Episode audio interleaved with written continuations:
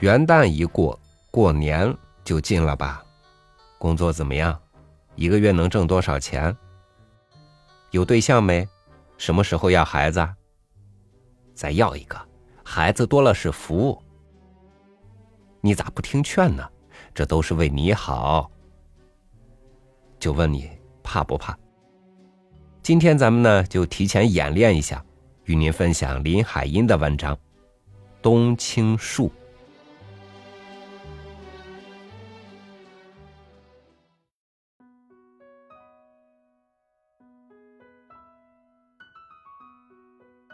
为了舅母的六十整寿，我冒着酷暑到台北来。表哥表妹两对夫妇都早到了，只等迟到的我。我进门放下手提箱，高声喊：“阿进，我到了！”从厨房的甬道里发出一叠声的“啊”，跟着涌出了表妹和表嫂。表哥和表妹夫也从舅舅的书房跑出来。舅母矮矮胖胖，又是放足，她擦着鼻尖的汗，拖着笨重的身躯，抢着跑出来。我见了舅母，好高兴，赶忙迎上去。舅母握住我的手，把我上下一打量，红着眼圈叹口气。瘦了，瘦了，哪里？我临来时才在医院磅过的，比上次长了两磅呢。舅母不满意我的答复，不住的摇头。母妈就是这样，见了谁都嚷瘦呀瘦的，都像您胖的有篓似的，走不动才算数吗？表妹虽然结婚了，仍然改不了跟舅母抢白的习惯。我们听了都好笑，舅母用手指戳着表妹的头笑骂：“该死，该死！”我又听见舅母熟悉的骂人声了，唯有在舅母这毫无恶意的骂声里，才觉得是回到了有所依赖的家。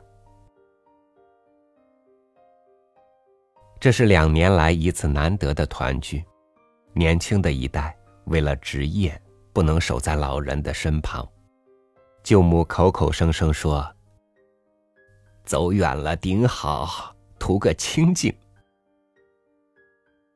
其实我知道他是多么盼望孩子们都围绕在他的身边。这一次大家写信商量好，要在舅母的生日。全体回家来。其实个人在外面都已成家立业了，可是提到回家，总以在舅母的身边才算真正回到了家。就因为这里有一个舅母，她无论在什么时候都使你安心。她安排你的生活，让你舒服的像一个懒洋洋的人，躺在软绵绵的床上。不由得睡着了。可是，在这个团聚的家庭里，我算的是什么呢？我不过是舅父的妹妹遗留下的一个孤女，在女孩时代便被远游的父亲寄留在这家里。舅母每见我瘦弱，总叹息说我是一个不幸的女孩，而我却以为遇到舅母。是我今生最幸运的事。我曾失去许多亲人，却永远不会失去舅母。她像一棵冬青树，在我的生活里永远存在。如果我说我在这家里从无寄居之感，那正是因为舅母的慈爱。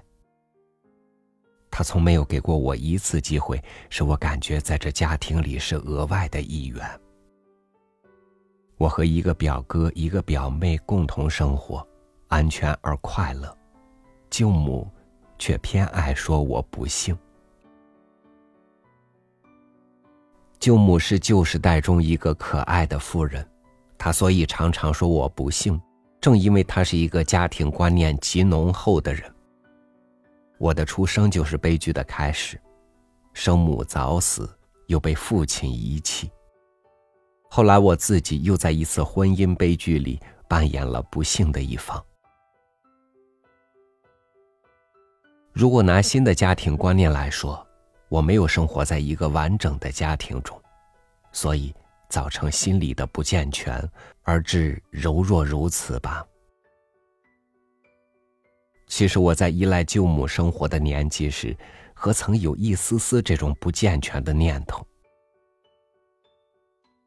去年遭婚变，我原处之泰然，却急坏了舅母。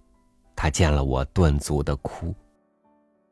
回君，你阿爹回来，我怎么交代？我是快三十岁的人了。舅母还疑心的想着，有一天十几年没有音信的阿爹回来了，他把我仍像五岁的小女孩一样交还给阿爹呢。我在舅母的眼里简直是悲剧的化身。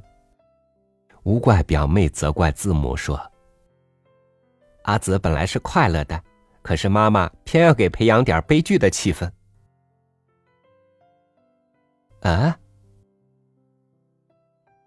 舅母旧书念的不少，可是遇见表妹嘴里的抽象新名词，就害苦了她。什么赔点养点的？我们哄堂大笑，舅舅也笑得被一口烟呛得直咳嗽。舅母转移目标，冲着舅舅瞪眼：“老鬼，你也笑什么？”我说过的，舅母的骂声常常是表现了这家庭的融洽，骂里含了无限的爱与关怀。舅母真是这一家子不倒的权威。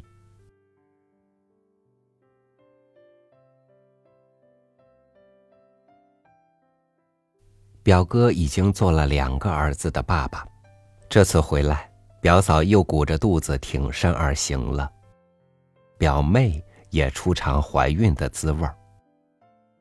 添丁使舅母开心，所见所闻都是孩子的问题。我被冷落在一旁，突然生了孤零的伤感。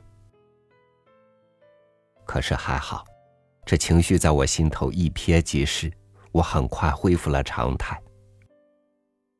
表哥正在喊：“叩头，叩头，给老太太拜寿。”舅母笑得嘴合不拢了。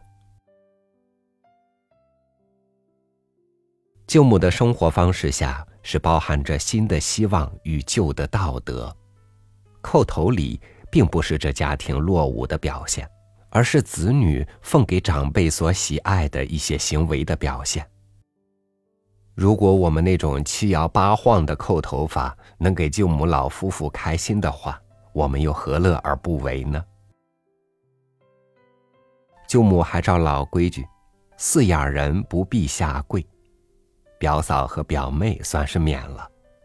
我和表哥、表妹夫带着两个表侄一字排开，跪倒在红毡子上。桌上的一对红寿烛，烛光摇曳，映到舅母刚扑了粉的圆脸上。在舅母光亮的脸上，我看见一个老妇人最快乐的时光。刹那间，我忽然想，舅母真是一个懂得生活、懂得生活风趣，而也得到真正生活的女人。这次我们要叫一桌席孝敬舅母，可是舅母不肯，她说她愿意自己下厨，因为她知道我们每个人的口味。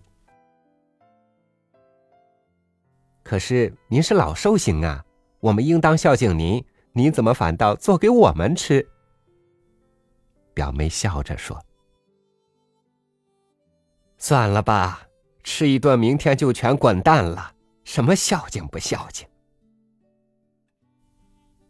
舅母又骂了，可是这次骂是亲切中带着伤感的。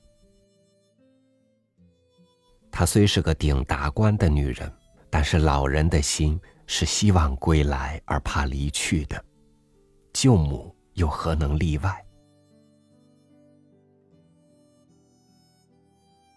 我们吃的好开心，表妹夫和老丈人猜拳，五魁首，八匹马，把舅舅要灌醉了。我们也顾不得舅母在厨房烤成什么样上一道菜喊一回好。和两表兄妹相比，我一直受舅母特别的宠爱，当然是因为她对我多几分绅士的怜悯。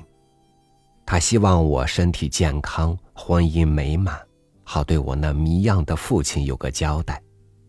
可是，在这两方面，我都使她失望而伤心。我很惭愧，一直给舅母精神上负荷沉重。她对于我的关怀远超过他的亲生子女。虽然我已成人，不需人帮扶，他的关怀也未稍减。舅母的生日，我画了一幅冬青树送给她，但是我知道，更多的宋词，再多的赠礼。都不如给他一个能使他放心的表白。我许久以来就要对舅母说的是：我的身体虽仍嫌瘦弱，但意志却坚强；我的婚姻虽告失败，但这并不证明我从此失去光明的前途。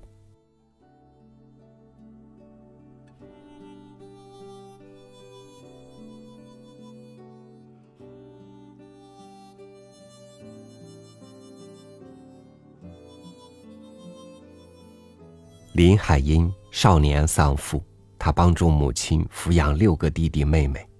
林海音的父亲曾经教育年幼的韩英，无论什么困难的事，只要硬着头皮去做，也就闯过去了。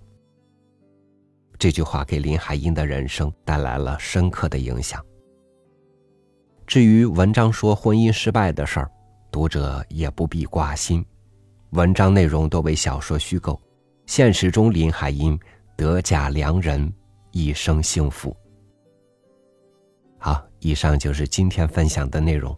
我是朝雨，祝您晚安，明天见。